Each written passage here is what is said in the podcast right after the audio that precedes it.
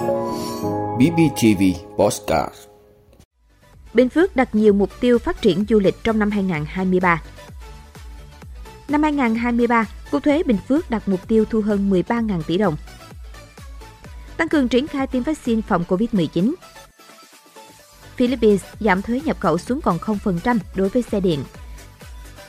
Đó là những thông tin sẽ có trong 5 phút tối nay ngày 25 tháng 1, mùng 4 Tết của BBTV. Mời quý vị cùng theo dõi.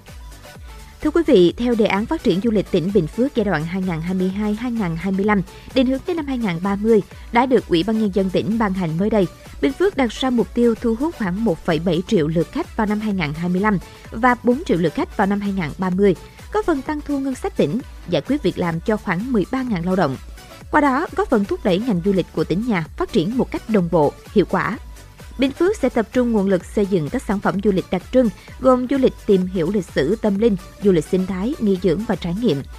Bên cạnh đó, Bình Phước kêu gọi đầu tư phát triển du lịch, xã hội hóa phát triển 5 dự án trọng điểm về du lịch, hai dự án đô thị dịch vụ nghỉ dưỡng, hai dự án sinh côn và các cơ sở lưu trú du lịch đạt tiêu chuẩn từ 4 đến 5 sao. Đầu tư kết cấu hạ tầng du lịch, hình thành tour tuyến, khu điểm du lịch. Kế hoạch đặt ra dựa trên nền tảng đã và đang thực hiện được.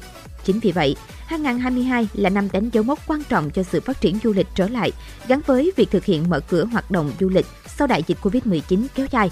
Và năm 2023 này, ngành du lịch kỳ vọng sẽ là năm sự bùng nổ trở lại. Để ngành du lịch phát huy tiềm năng thế mạnh, các địa phương thực hiện với nhiều giải pháp nhằm phát huy tối đa lợi thế vốn có để sớm hồi phục và phát triển ngành công nghiệp không khói.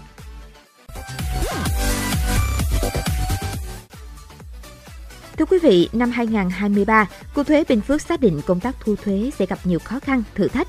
Ngành thuế phấn đấu hoàn thành đạt và vượt dự toán pháp lệnh Bộ Tài chính giao là 13.372 tỷ đồng. Cục thuế Bình Phước cho biết năm 2022, thu nội địa do ngành thuế quản lý là 13.228 tỷ đồng, bằng 120% dự toán Bộ Tài chính giao, bằng 101% dự toán điều chỉnh năm Hội đồng Nhân dân, Ủy ban Nhân dân tỉnh giao, tăng 7% so cùng kỳ năm 2021. 14 trên 16 khoản thu vượt trên mức 100% dự toán Bộ Tài chính giao. So với cùng kỳ năm 2021, hầu hết các khoản thu đều tăng trưởng khá. Kết quả này đã có phần đưa tăng trưởng kinh tế của tỉnh đứng thứ hai vùng Đông Nam Bộ, thứ ba trong khu vực Tây Nam Bộ và đứng thứ 35 so với cả nước. Năm 2023, Cục thuế Bình Phước xác định thu thuế gặp nhiều khó khăn thử thách.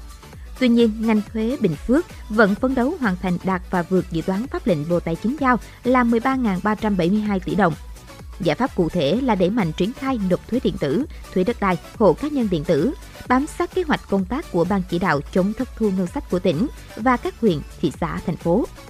Đáng lưu ý, cơ quan thuế Bình Phước sẽ tham gia triển khai ngay dự án công tác đấu tranh giá thu tiền sử dụng thực tế các dự án theo kế hoạch đề ra. Tiếp tục quan tâm hỗ trợ xóa bỏ khó khăn cho doanh nghiệp, người nộp thuế, thực hiện khoanh nợ thuế, xóa khoản nợ chậm nộp đối với người nộp thuế còn nợ phát sinh trước ngày 1 tháng 7 năm 2020 theo hướng dẫn của Bộ Tài chính.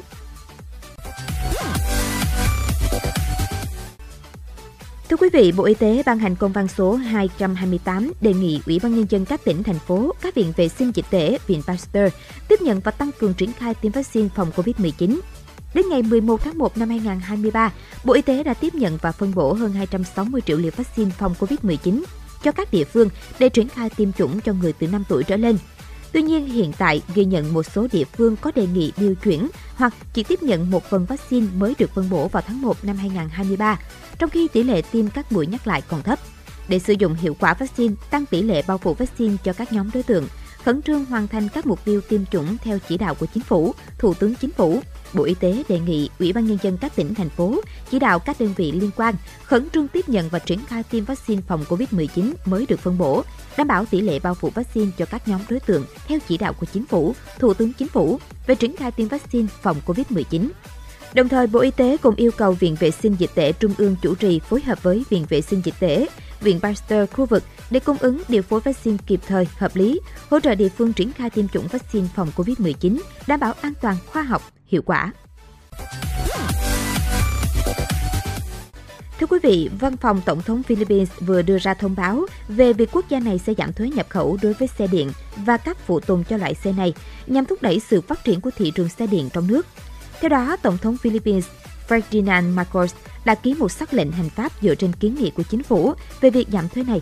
Trước đó vào tháng 11 năm 2022, một hội đồng liên ngành của Philippines do Tổng thống Ferdinand Marcos Jr. chủ trì đã phê chuẩn việc dỡ bỏ thuế quan đối với xe điện để kích cầu trong bối cảnh chi phí nhiên liệu tăng cao. Xác lệnh cắt giảm thuế nhập khẩu xuống còn 0% đối với các loại xe điện gồm ô tô con, xe buýt, xe van, xe tải, xe máy và xe đạp, cũng như phụ tùng xe trong 5 năm.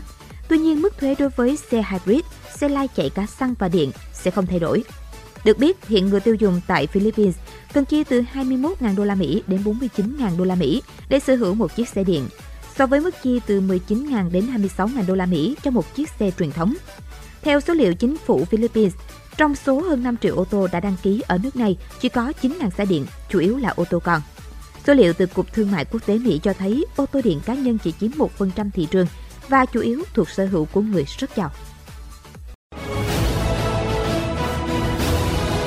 Quý vị đã luôn ủng hộ các chương trình của Đài Phát thanh truyền hình và báo Bình Phước. Nếu có nhu cầu đăng thông tin quảng cáo ra vặt, quý khách hàng vui lòng liên hệ phòng dịch vụ quảng cáo phát hành số điện thoại 02713 887065. BBTV, vì bạn, mỗi ngày.